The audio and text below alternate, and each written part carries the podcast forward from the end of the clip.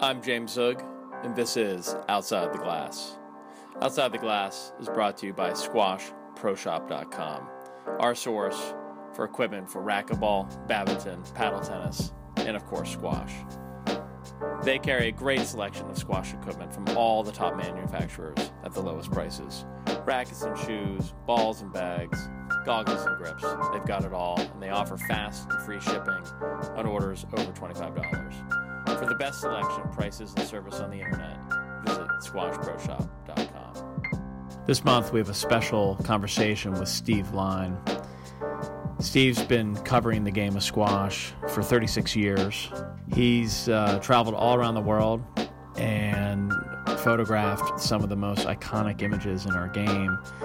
He has a incredible knowledge of, of the game and um, you know where it's been and, and where it's going. So enjoy. Tell us about your your photography before you ever went near a squash court. Um, well, really, what happened is that I was uh, university.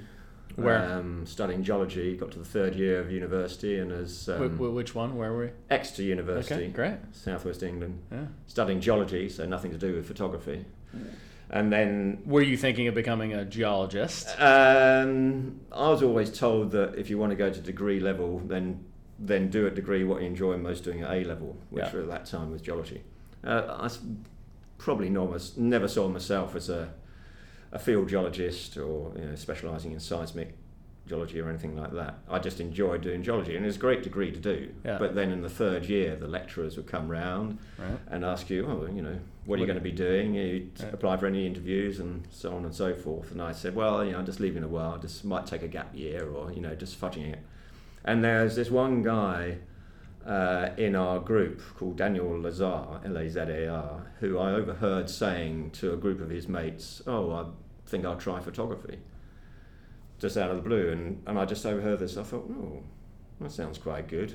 And I quite like the idea of being self employed.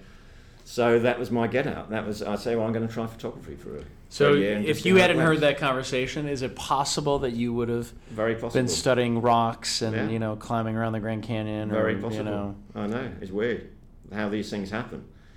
So I thought, well, yeah, I'll give it a go. what? So what year is this? This is uh, some, some, so I graduated in 1980. So then, So did you go buy a camera? Like, what was the next step? yeah, though. So I had a, I had a small inheritance from my granddad. So I bought some photographic equipment, uh, a couple of bodies and about three lenses, flash gun. So you bought a lot of stuff straight out. Yeah. You didn't just get a little insta, you know, little thing and sort of. No, try I thought if I'm going to do it, I'm going to do it properly. So I got professional gear. I got Canon gear, which I still use. Um, and I thought, well, I'll just try anything and everything. So I, I worked for a wedding photographer, which was In really- Exeter or, or No, this is back. No, so I'm now I'm back home. So I had uh, I lived in Shoreham by Sea, which is on the south coast, which is near Brighton. But I that's where my parents were from, Right. and I after university I lived in rented accommodation with three nurses for the first year after university, which is another story. but uh, uh, I thought, well, yeah, let's just give it a go. So I, I worked um, for this wedding photographer uh, who taught me a lot about photography, setting up groups, Mhm. and he said the most important thing: forget about the people the subject. Just look firstly at the background, secondly at the lighting, Mm. and then think about your subject. And he's absolutely right. You know, whenever I'm looking at photographs, I think uh, you've got to get the background right because that's going to be a distraction if it's the wrong background. Lighting if it's outside. Never have your subject looking into the sun. Right. Always have the sun coming across or from slightly behind. And uh, and use a bit of fill-in flash if you've got the capability for doing that. But it, that was really useful experience. And then I just photographed as well as weddings on my own. I How, how many weddings did you do in this period? I probably did about 20 weddings, something like that, as assistant and also on my own. So it's quite a responsibility. So I did about six with Pete Sheed, who is this photographer that I work for, and then did about 14 on my own. But I realised that wedding photography probably wasn't my calling in life when I was doing doing a, a wedding shoot in Shoreham, actually, which is where my parents come from. And um, you used to use this um, to power the flash a shoulder battery, Mhm. shoulder sized battery, substantial piece of um, rechargeable battery for, to power the flash gun because you're taking a lot of flash photographs.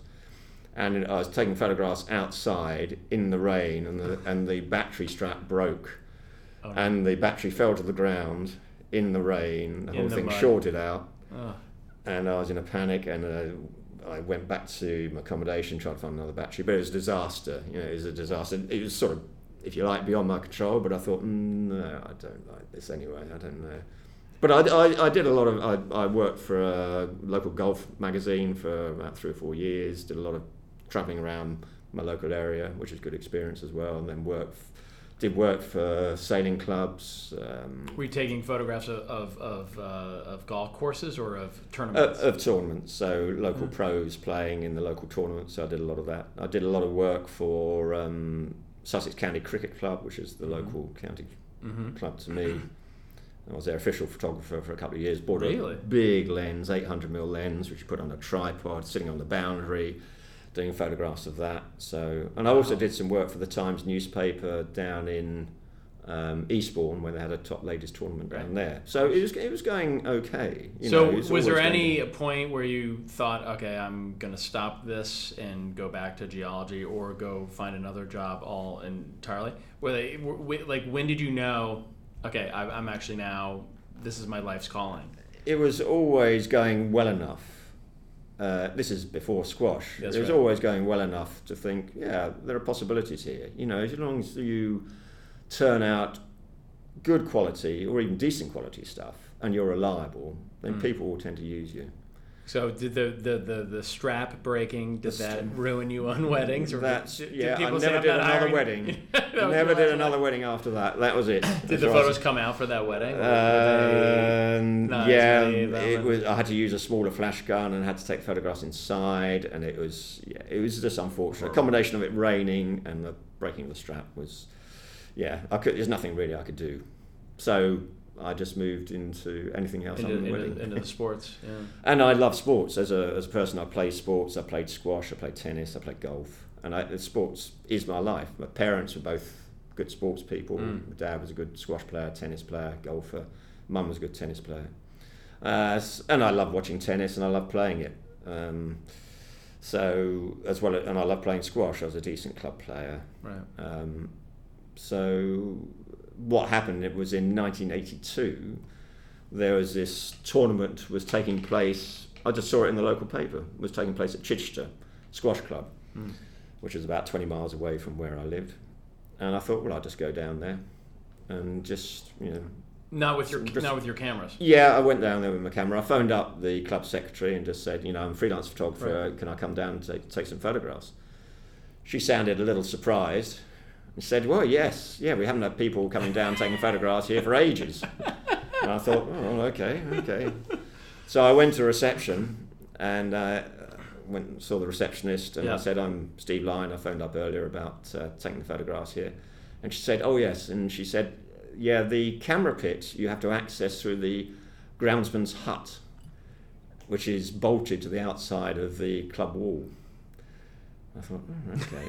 So she gave me the key, and I went around the outside of the building, and I saw this hut, and I thought, well, this must be what she means. So I saw the padlock, undid the padlock, opened it up, and I saw inside lawnmowers, rakes, bags of compost, and I thought, what is going on here?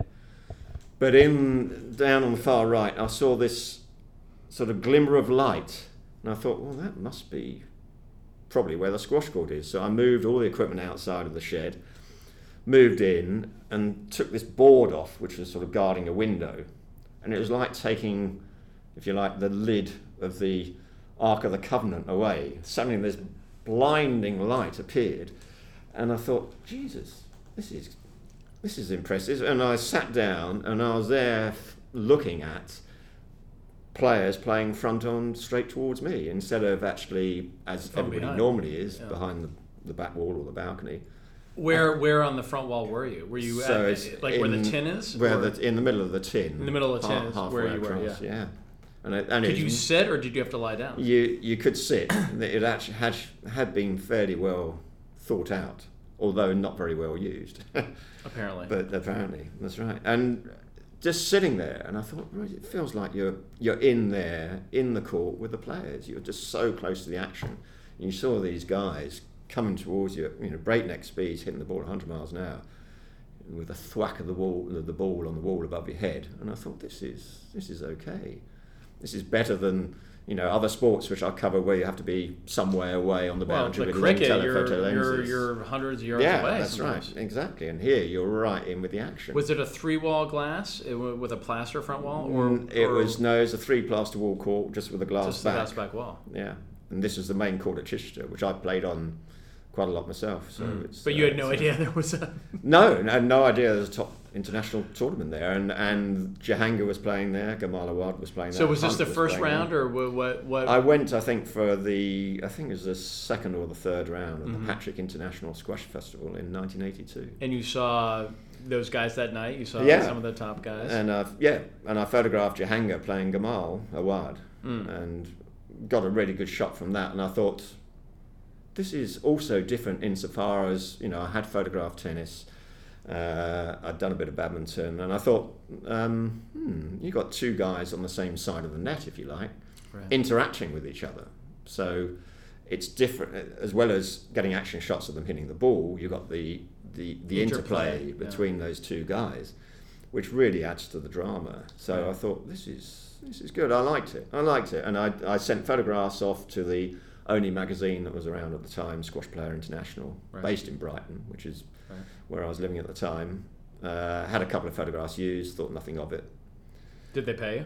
Um, the guy who ran it was a little bit slow, shall we say, in payments. But uh, I thought, well, Well, it's- just- you- you it's just one of those yeah. things. I had fun.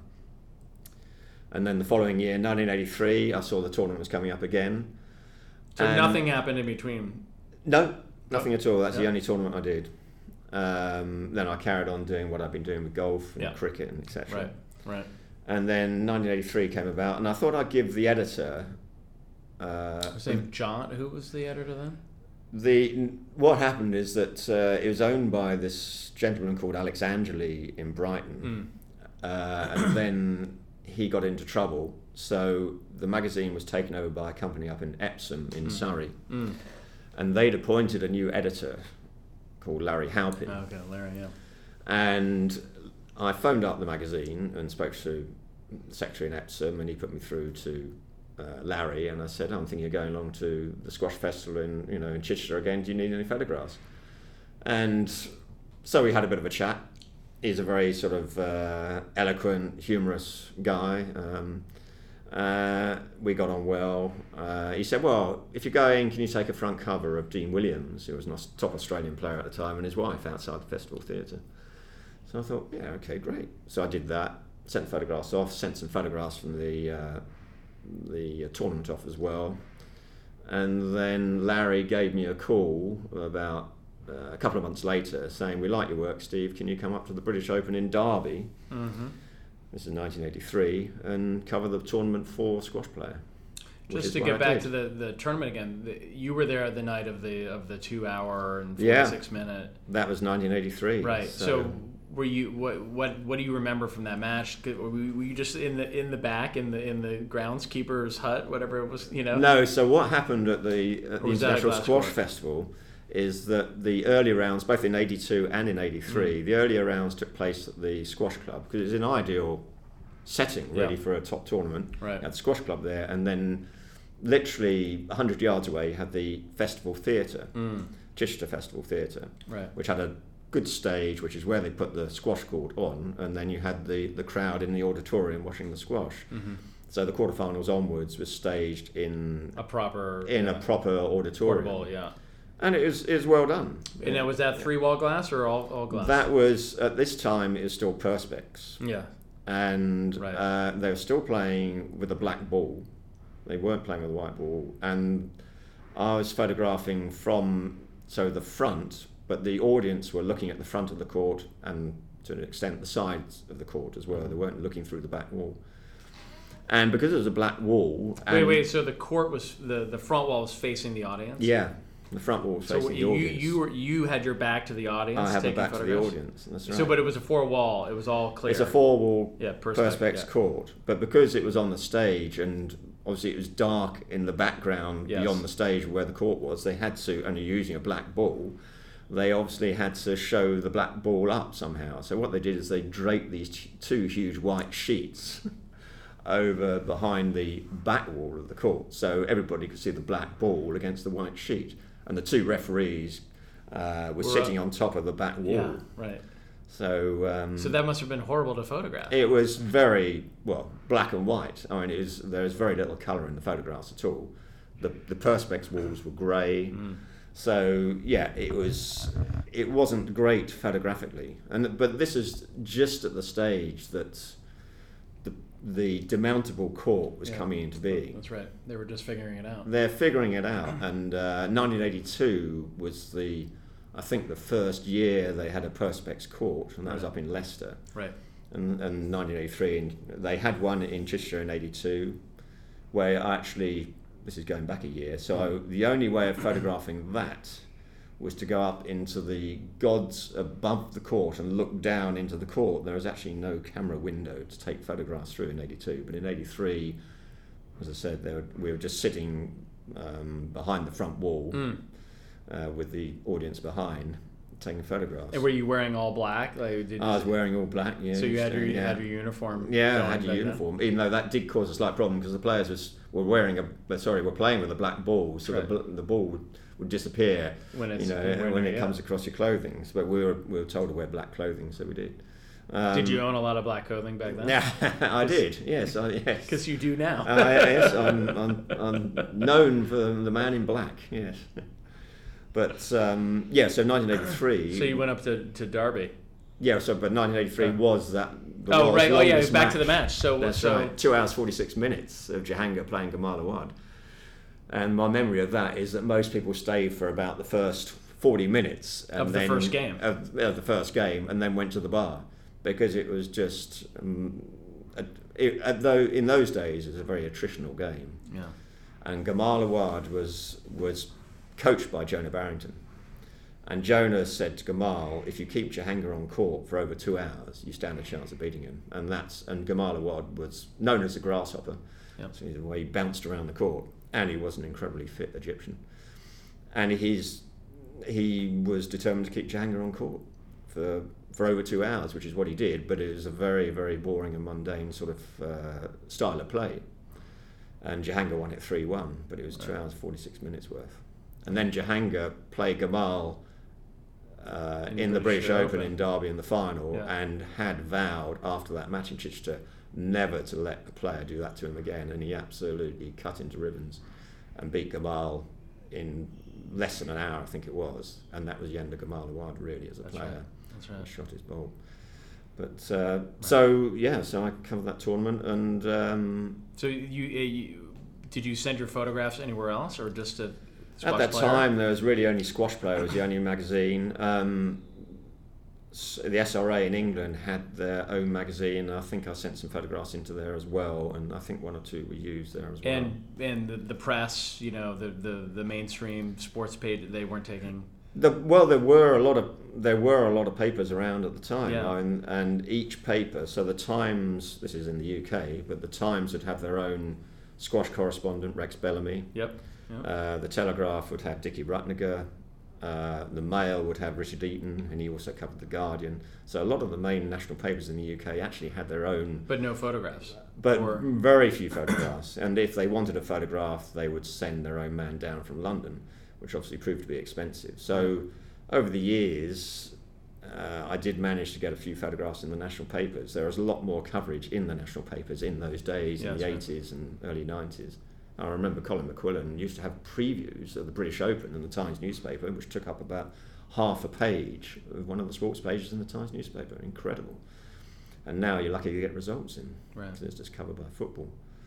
But it was a really interesting time because uh, the Perspex Court obviously had sort of problems insofar as visibility was concerned. So what happened is that there was this um, brilliant engineer called Roland Hill, who was based in northwest of England, who came up with an idea of how can you make the Perspex one-way viewable. So in Mm. other words, spectators could see in, but the players couldn't see out. Right.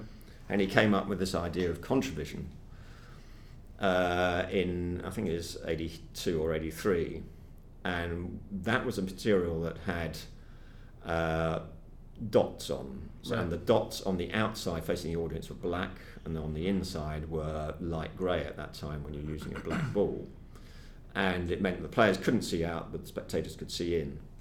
And uh, he developed this idea, contravision. It became. He then thought, well, what about having coloured contravision and using a white ball? And that happened in '84, and obviously been the the uh, staple ever since. Right. But Roland Hill then used this contravision idea uh, for other commercial purposes because uh, I met him in Boston in the late 80s. We were just walking down the street in Boston and I just I came across him and I said, oh, Roland, what are you doing out here? And uh, he says, Steve, I'll take you to lunch and uh, tell you what's been going on. So he said he was having problems guarding his patent on Mm. this contravision idea. And I said, yeah, you're right, Roland, this has got enormous potential. He said, probably, yeah, right, Steve. You know, we can coat buildings Right. with this material whereby the people inside working can can see out, but people outside are seeing these massive adverts or the, the potential is enormous, putting it on coaches and so on and so forth.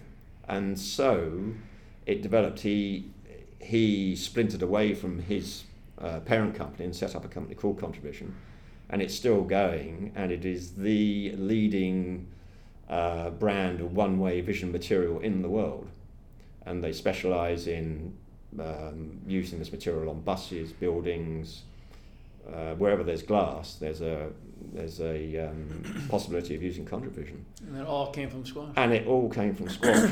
if it hadn't have been for squash and this necessity for players to see out, uh, players not to see out, but spectators to see in, contravision would never have happened, which is an extraordinary thing. And now it's a global business away from squash. Mm. Amazing development, absolutely amazing. And then what happened is that the, the contravision material, which was like a self-adhesive material, which is coated onto the inside of the perspex, Right. was always tricky to put on. You tended to get bubbles in the contravision, and it's a little bit difficult to line up properly. Mm. So then they came, and then glass courts came on the scene in sort of late eighties, Yeah. and they impregnated the dots into the glass, Right. and that's what's happened ever since. Right. But the whole idea of contravision came from Roland Hill. So it wasn't for Roland, we wouldn't be sitting here at the U.S. Open watching a four-sided glass court with spectators around there, all four sides. Interesting story. Very interesting story. So when you went to the British Open, what was that like that first year? I loved it. I loved it. Um, the thing I loved about it was, as well as doing the action, I just loved the the emotional side of the reactions of the players, and that's what I thought. uh, You, know, you can get some good action shots, but Mm. the, at that time there were certainly some emotional players, certainly in the ladies, with Angela Smith and Lisa Opie and Martine Le Moignan, and they're quite emotional players, and they'd show their emotions on the court, and I'd go round the back or maybe through the sides and uh, photograph this. And I thought, yeah, this is this is good. And you're right up close and personal, and you're seeing into what they're really feeling, Right. and that really comes across in. I love it when it comes across in the photographs. I love great action shots, but I do love emotion. And as they say, pictures should tell a story if they Yeah. can. Right. And by showing the disappointment, anger, disbelief, uh, pleasure, joy, it, it just comes across in photographs. And that one split second can just tell a thousand words, as they Right, say. It just right. tells a story just there and then. So I, I, I really enjoyed it. I enjoyed the, I enjoyed the setup with the squash. There are some good guys in the press. There's good guys in the organisers. Andrew Shelley there. He was working for uh, SRA, Yeah. as they were called at the time. Yeah. And uh, yeah, no other photographers, right? there were at the time there were two other photographers, but they were both that's Tim Pike and Robin Ely Jones, and they're both full time teachers. So they couldn't. They could only basically go to tournaments at weekends, and you tend to have presentations taking place during the week. So you know, I tended to be the only guy there for the finals and the presentations. So Because the people- finals were on a Monday night or something. yeah, they were on a Monday night. Mm. So they people tended to come to me for the photographs. So So um, after that first British Open in '83, yeah, you got locked into squash. I got locked into squash. Because everybody said, "Oh, this is great. We have a guy here who's good." Like, that's right. How nice. That's there right. There never had been. No, there was never anybody who'd ever worked regularly. who was regularly for squash who was who was keen enough to attend every tournament that was that was going. And a lot of the tournaments at that time were based in the UK. There was yeah. South of England Europe, Open. Yeah. North of England Open, mm. Stockton Open. So there are half a dozen major tournaments, and I go to these tournaments and supply squash player. And then another magazine started up in the UK called Squash World, who had a sister magazine, famous sister magazine called Tennis World. Mm. Uh, so I started working for them as well, and then also uh, the SRA started producing their magazine in earnest, um, called uh, I think it was called Squash News. So in, I was working in, for three magazines. Their yearbook. And they had a great annual, a yeah. great annual, which uh, Larry Halpin edited and put together. So there's a lot of work involved with that, certainly for Larry and certainly for myself as well. But we worked as a team and produced, yeah, a cracking yearbook full of you know what happened throughout the year for every county, put all the results of all the major tournaments in, uh, as well as doing reports on the tournaments and photographs. So it was a great collector's piece and summed up right. all the year's action. Right. But and then the sport started to grow in Europe, and and I the first tournament I went to was actually the World Championships in Toulouse in 1986, which is when Jahangir lost his five and a half year right. unbeaten run right. to Ross Norman. So it was good timing as far as I was concerned. That's right. And um, what was that tournament like? It was a great tournament. It was. It took place at the Palais des Sports in Toulouse, which is this massive arena in the centre of Toulouse. Up but, on a stage, or um, no, it was in the centre of the arena, yeah. and the seating was around all. Well, it was around three sides, um, but had a great atmosphere and was packed. And the French do lay on very good tournaments. They yeah. do do it very, very, very, well. They presented it well. There was a good MC there's a woman who's who's dressed up, and the first is like a boxing ring. She'll come on at the end of the first first round and show um, Jahangir one, Chris Dittmar nil, and she parade around the court. And the first like the first day, she'd be wearing about 16 layers of clothing.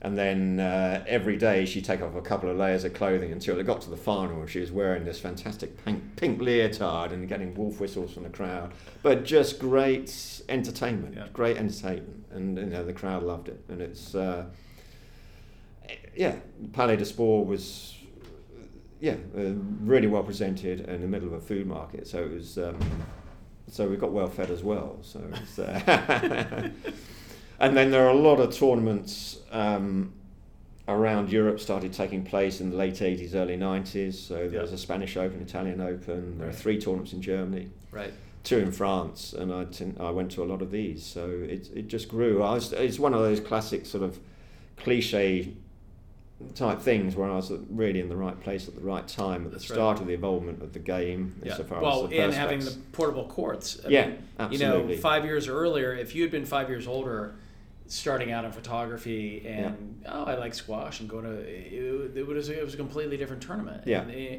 and yeah. to be a photographer in the mid 70s would have yeah. been a, a, real struggle to make money yeah and and there weren't nearly as many events and and, and actually to do the job like there was no glass no you know, there's no four-sided perspex or glass courts really you'd be photographing through glass packs or, or glass back courts or occasionally through windows in tins but it's very hit and miss. And commercially, it wasn't a go-ahead sport at, the, at that time Not at in all. the seventies. No. Not in the seventies.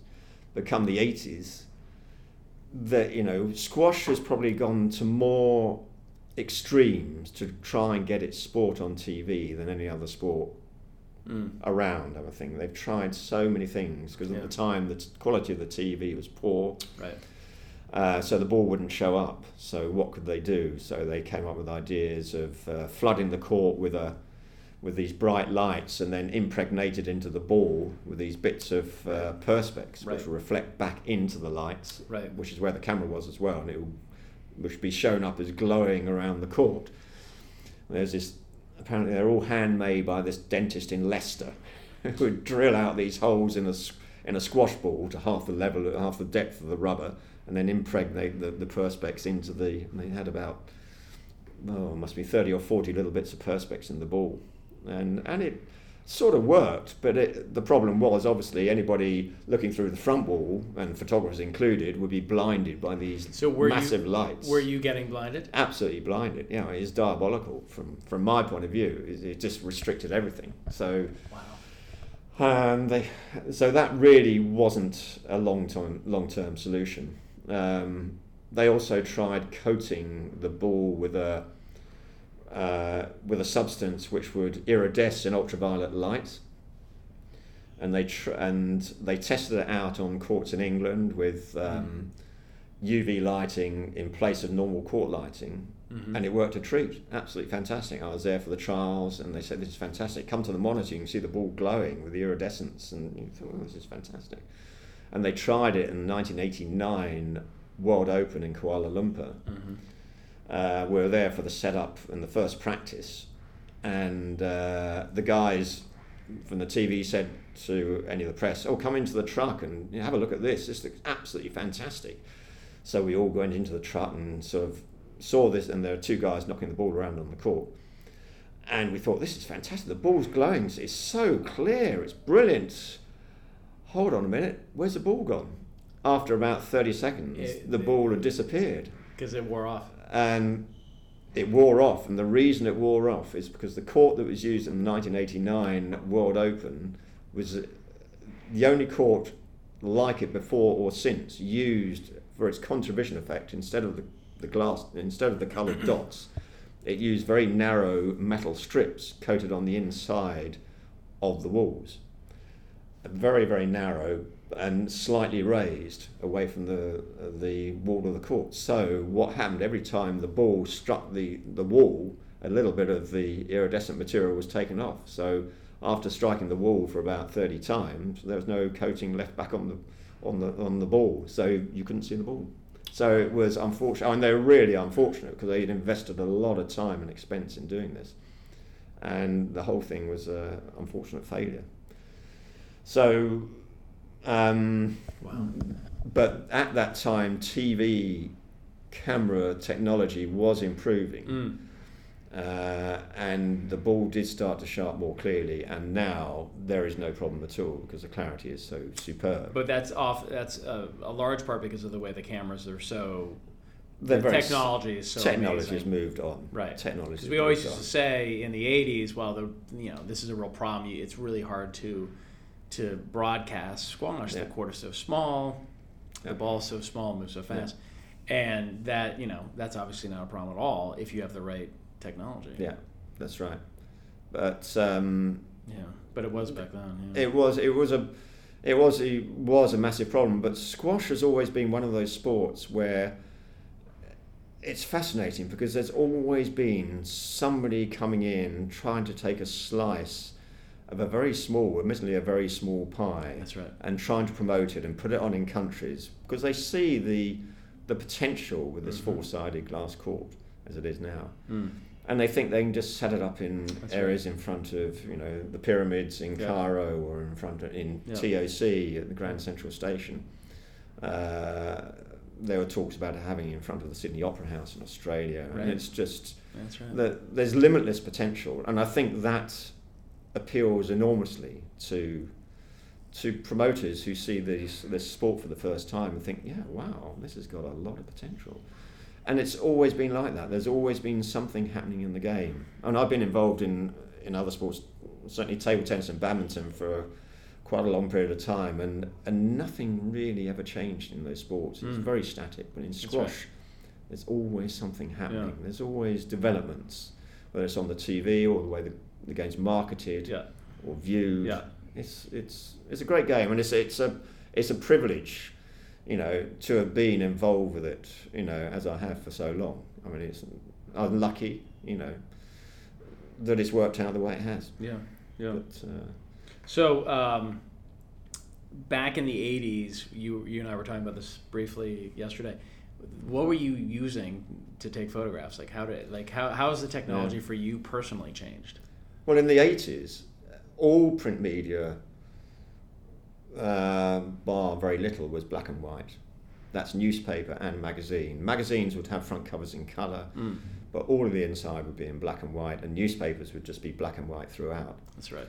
So what I would have at the time, this is in the sort of mid 80s, I'd be photographing a sport and I'd have three camera bodies slung around my shoulder. I'd have a camera body for black and white action. I'd have a camera body with film in to photograph, not that much, but you have to cover yourself.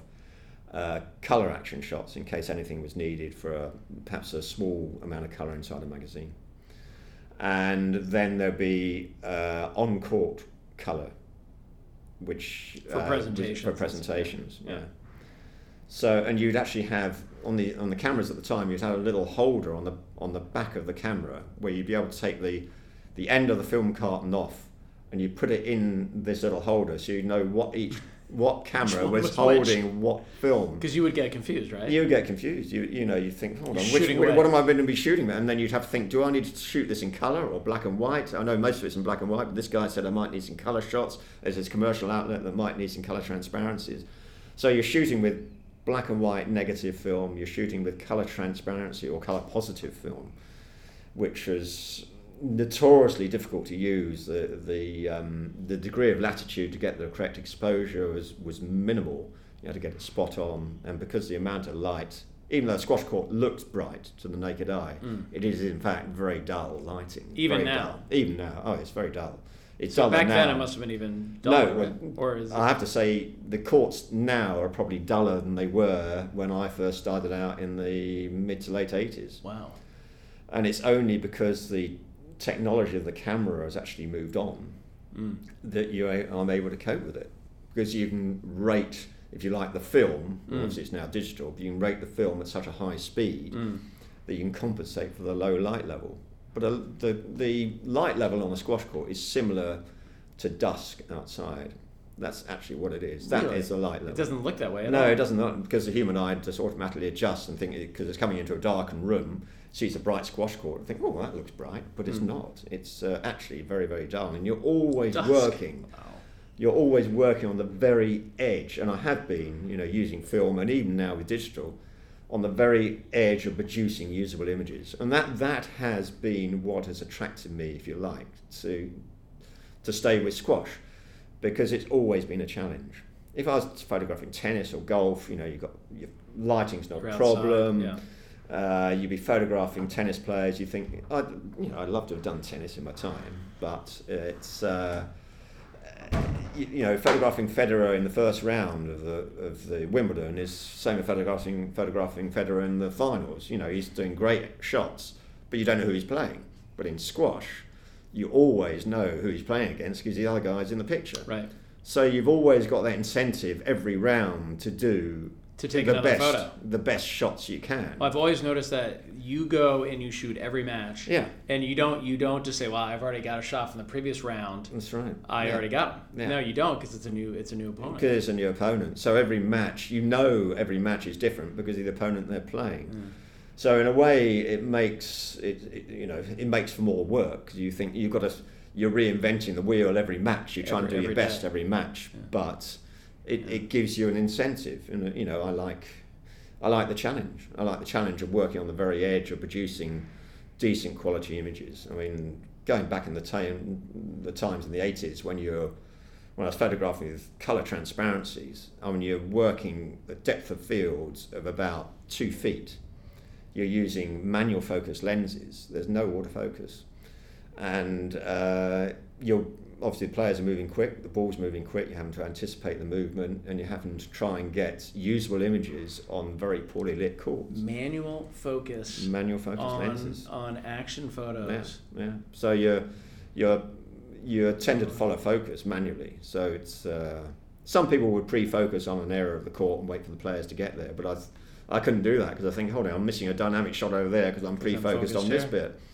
So I just you'd be continually focusing all day for 12 hours a day on images, on using film that uh, you know you just well at the time that was what you used. You knew no different, you know, and you, some the results you think yeah, yeah that's good. And colour transparency that's a great image, but now Sometimes you have to scan old colour transparencies with books. Yeah. Perhaps want to use a photograph of Jahangir Khan Yeah, from right. 1986. And you scan it up on the computer and you think, wow, the quality is so poor compared to digital images now. Because obviously, uh, with film you're using chemical uh, development, whereas in digital images it's all electronic, and so it can be enhanced. You you would have rolls of film, right? Just like roll. So of- rolls how, how many rolls would you bring to a day? So I would use during the course of something like the British Open, Mm. I'd use probably about thirty rolls of colour transparency, and about similar in black and white. Um, so, um, what would happen at the end of the day? So I'll be shooting. So, s- say thirty rolls of transparent, colour transparency. That's thirty times thirty-six, isn't it? So it's um, that's a thousand. How many frames is that? So thirty-six times 30, 360. So it's about a thousand shots. In a thousand week- shots in a week. in the whole whole of the tournament in colour, similar in black and white. So two thousand. So 2,000, and that was a British Open. That was very unusual. That was the biggest. Yeah. That was the biggest. Now I'd be shooting about 48,000 during the course of an event.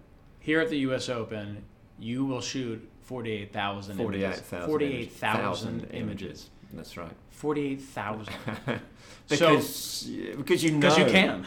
Because you yes because you know because you know you can um, because you know storage is cheap and you don't want to miss you know anything that, that you you see developing on a court you think that might develop into something a great Mhm. shot so you you just fire going. off the motor drive and if it doesn't work it doesn't matter Uh, but you wouldn't have dreamt of doing that with film because every shot of color transparency film as it was then in the 80s would cost you 30p uh, so because the roll of film plus the developing costs I mean, the roll of film, the, each shot was about thirty p. each third But then, shot did, was 30p. then you you would do contact sheets. You do contact sheets of uh, black and white, and the color transparencies you would just have. Uh, you wouldn't do contact sheets of that because it's too expensive to do. So you just look. well, You'd have a um, a screen, a Mm. light box to look at all the color transparencies, and then you just pick the ones out, and then just mount the ones that were the best shots, Right. and then you just file them under player names. So the color transparencies were filed like that. The the color, the black and white negs were again just filed in sheets, and you'd have con- contact sheets of each sheet, Yeah. and then you'd print from the black and white negs. And I would print. I was going to say, wait, wait, do you did you have a dark room at your house? So what happened is when I first started out, um, I was living in rented accommodation, as I said. Um, so I thought, well, hold on, I'm going to need to develop my own films and my own black and white prints. Where am I going to do it? Um, and then I thought, hold on, my parents have got at the back of their kitchen, they've got a coal bunker. And I thought, well, that could be okay, but is it going to be big enough? So I went round to mum and dad. I said, uh, I'm looking for a dark room, and I, I know that you know there's no way I could permanently live it, or use their bathroom. So I said, what about the coal bunker? And they both said, well, don't be so ridiculous. It's too small. And I said, well, I'll just go and have a look at it. So I went outside, opened up the door, and I looked inside, and it was obviously full of coal dust and brick line. And I thought, it's about three foot square, about eight foot high, three foot square. And I thought, I think there's just enough room here to put a, a, a Table. table for the enlarger and have three shells, one underneath the other, for the three chemicals you use for developing black and white prints as developer, stop bath, and fixer, with a washing up bowl on a stool underneath. And I cleaned it out. I lined Was, it with was, hardboard. was there coal in there or just no, no, no, dust? no, no. They were they were not using coal anymore. They weren't. I was always dreading a delivery of coal coming. You have cancelled delivery this month, have you? Was there a chute that came into the? No, they used to just open the door, and they, they used to have these wooden boards at the front of the coal bunker, which they used to pour the coal over the top of, Mm. and the boards would keep it in place, and then they'd lift up the board and then just Mm. scoop the coal out. But no, my mum and dad had long since stopped using coal.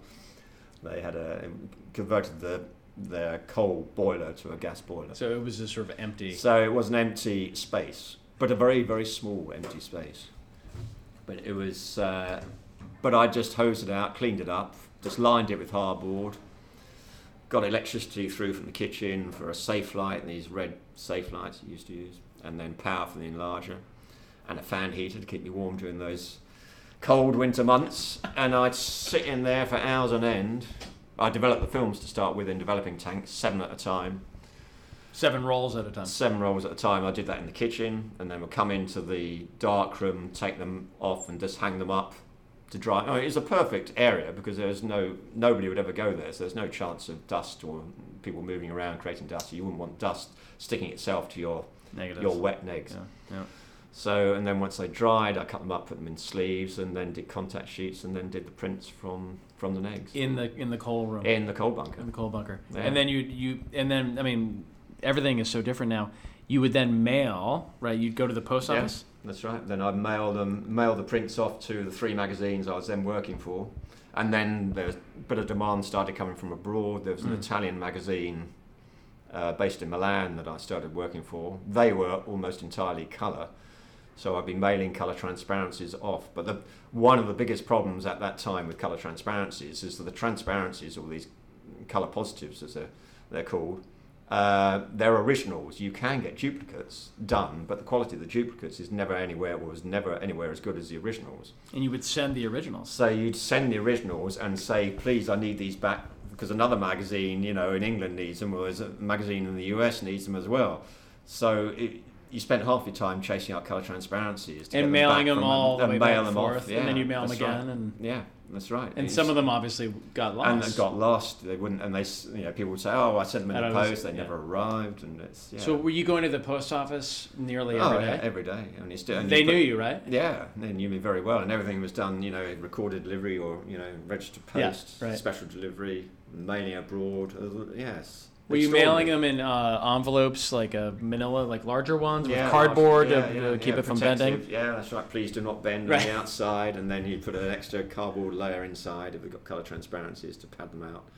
So um, yes, and when you you when like I did work for the the Times newspaper when I was covering that tournament down in Eastbourne, what would happen then is you you this is still in the days of film, Mm. so you'd take the you'd probably take three rolls of film, and then you'd go down the railway station Mm-hmm. and then you'd send the photographs or the rolls of film, sorry, That's right, up by yeah. Red Star, it was called as a parcel service offered by British Rail at the Mhm. time, and that would then arrived in Victoria, and those rolls of film were picked up by a bike, sent from the newspaper. And he'd bike To the them. station. He'd bike them to the offices, That's right, and they bike them back and to they the would offices. they would print they would. and then uh, you'd be develop them. checking that the bike, you know, you're checking, you order the bike, and then you check that the bike was there, and then you check with the picture editor that you received the films, and then eventually once you rec- they receive the films, you breathe a sigh of relief and think, Phew.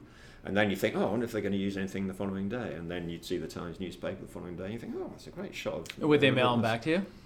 No, no, because they keep they keep all the films. So That's you- part of the. It's so- their they Right. they own the films. You know, you're just being paid for the a day rate for for covering the event. So yeah, you'd never see the films again. Although you could obviously, whilst you're at the event, use your own films, which you could keep after you've done the work for the Times newspaper. But um, yes, it's uh, extraordinary. But that was the way it was. You didn't think anything different of it. You know, it's. Uh, So the the key question for me always is, you're taking these photographs with film, and you have no idea no, if it's good. No. You have no idea if you've just gotten an incredible photograph, or you've missed something that you knew was Mm. amazing, and you you know you, you just don't know what you get. no. So how many times were you in the coal bunker, looking at something, going, "Oh my God, God. this Well, is amazing," well, or that- like, "Oh, I can't believe I missed it." Like, that was the thrill. That was the thrill of you know working with film. Mm. You, you obviously had a gut instinct over a number of years as a photographer as to whether you actually caught that particular moment, which you Mm. thought at the time was special, right, but you're never quite sure.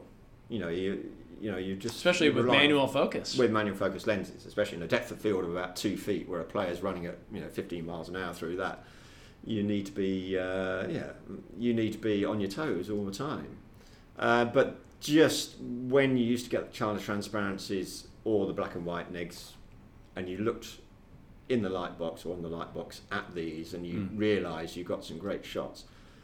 Nothing beat the thrill of that uh, because you knew it was such a challenge, and you knew that all the con. You know, there's going to be a big market for these, uh, only in squash terms, but there's Mm. going to be a big market for these photographs, the good, the really good ones. So you, yeah, it was a it was a big thrill. It really was. And I, as you say, you're referring. How did you know that the the images were going to be okay or not? There's somebody came up to me, I think, a couple of years ago. I was working at one of the tournaments. And I was working with digital camera now, and you know, you can review the images straight away on the back of the camera, and then, and then put them on the computer straight away. You know exactly what you got. And the guy said to me, uh, he said, "How do you know when you u- when you're using film? How did you know that you'd actually got a decent image?" Right. I said, "Well, that was a skill of the photographer. You know, you you knew that you had to get the lighting right. You you didn't have immediate results. You were taking a whole tournament at a particular setting."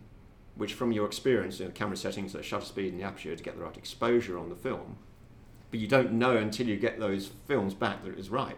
And if it was wrong, you screwed up the whole tournament. And you might not know. outlets. You might not know if you're working a tournament. You're not going home and printing these out at night, right?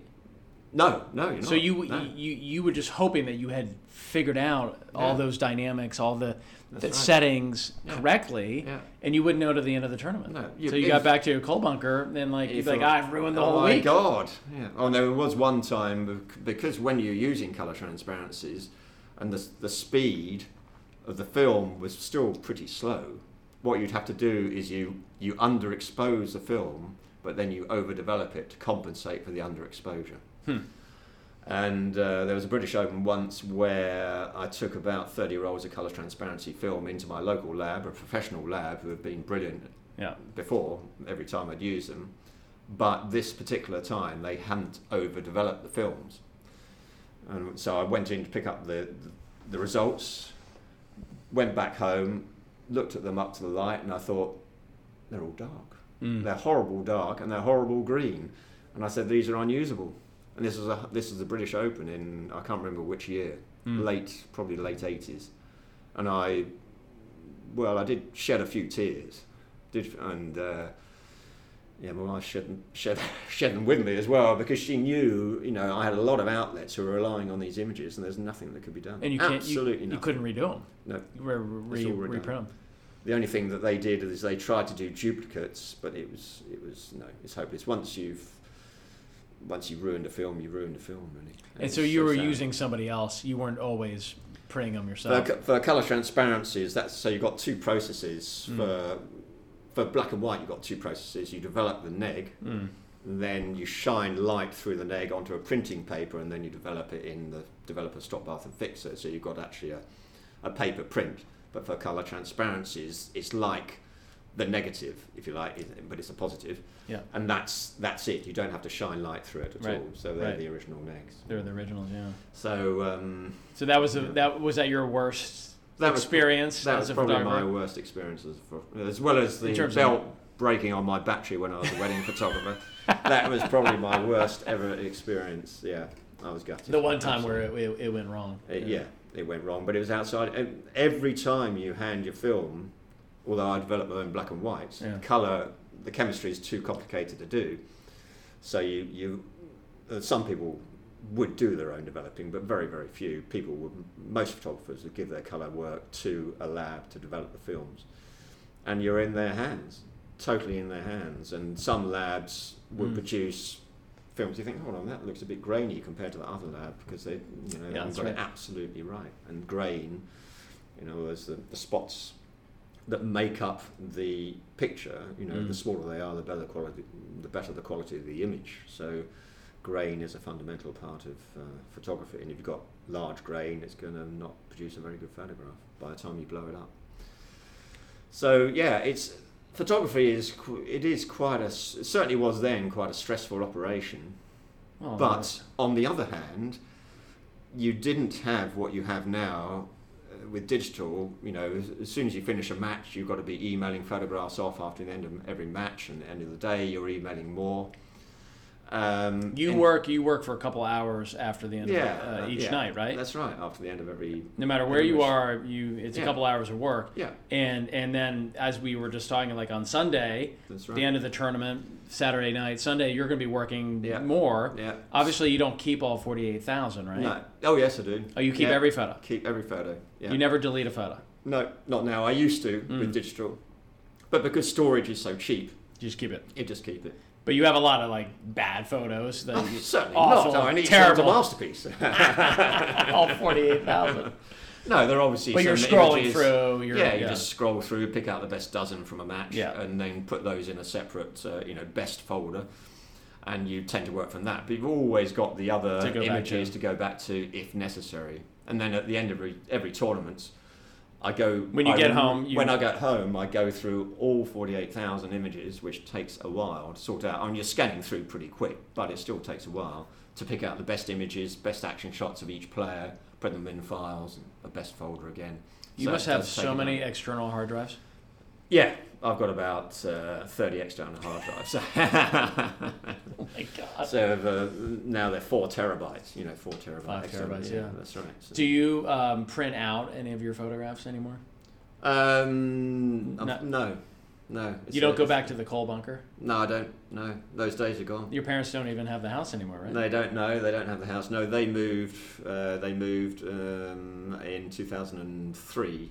Mm. But obviously by that time, well, I say by that time Well, so I, when did you switch from, from film to digital? Well, I was just going to think that was about the time. It was pure coincidence, but uh, I moved to digital in 2004, so it's not actually that long ago. We're only what 13 years on Mm. now from that, and it seems like you know I've always used digital, but uh, the, the the the innovation. That photographers found that, that happened in the 90s. So in the 80s, we were using this black and white, negative, and Yep. color transparency. right.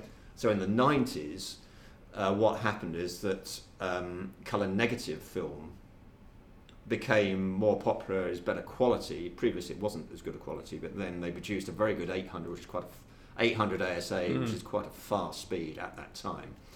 Even though I'm now shooting at 5,000 ASA, but uh, at the time, 800 ASA was like a godsend, and you could slightly overdevelop the color negative film as well Mm. and um, the printing process had changed insofar as they could print direct from color prints, so there was no color requirement for color transparencies. So then it all changed, just supplying color prints. You, you weren't doing any black and white. No, I started off the, this combination of black and white and color, and then everything just changed to color prints. Right. Um, up for the sort of late 90s, Mm. early 2000s was purely color Right. prints. Because magazines and newspapers and magazine yeah. basically color. No one used black and white. It was a thing of the past. Right. Because printing became far cheaper and the technology for doing it became Right. far more commonplace. So, That's right. um, so I was shooting color neg up to 2003. Color uh, digital cameras were around in the early 2000s, but they weren't particularly good. hmm When I got my first Canon digital camera in 2004, it Had was, you debated for a couple years about switching over? Well, there were people who had switched before I had, and I said no, I, st- I still want to stick with the Mm. with the color neg. system. It's yeah. still the system still works. Yeah. You know, the autofocus on these new digital cameras was unreliable at best, and I was still sticking with manual focus lenses where other people were using autofocus Mm. because I was just. I, I, I always believe that there's no point in changing to another system unless it's 100% foolproof. Mm. You know, and it certainly was not in the early 2000s 100% foolproof in digital. But then just got better. 2004, I thought, yeah, okay, they produced, uh, Canon produced the Mark II, uh, uh, 1D Mark II, and uh, it was a it was a reasonable camera, so I thought it was time to switch. So then I switched That's to a massive autofocus. change of your life. Massive, massive change. So, all the manual focus lenses and all the yeah, you've camera all, yeah. bodies, Wh- where are they? they're still in a cupboard back in my house. Yeah, Are still there. Still there. I, can't, I just can't bear to sort of throw them away. They're You just so much a part of my life. Right. T90s, which are a lovely camera to use, Canon T90, and all the old small. They all look so small now. The old manual focus lenses because they haven't got the motor in, built into them. Uh, but great lenses, great lenses produce great results. But uh, yeah, but now they are history because digital has superseded film. The quality is a zillion times better than film ever was, and you know you're using grain-free images at 5,000 ASA uh, which can be blown up to you know wall size. You know. So Do you remember the first tournament you did in digital? The first tournament, uh, that's a good question. I think it would, it would be, I think I changed during the summer of 2004, so Mhm. it would be September, so it US might have Open? been, it might have been, might have been the US Open. Might have been the In 2000, Boston? yeah, in Boston.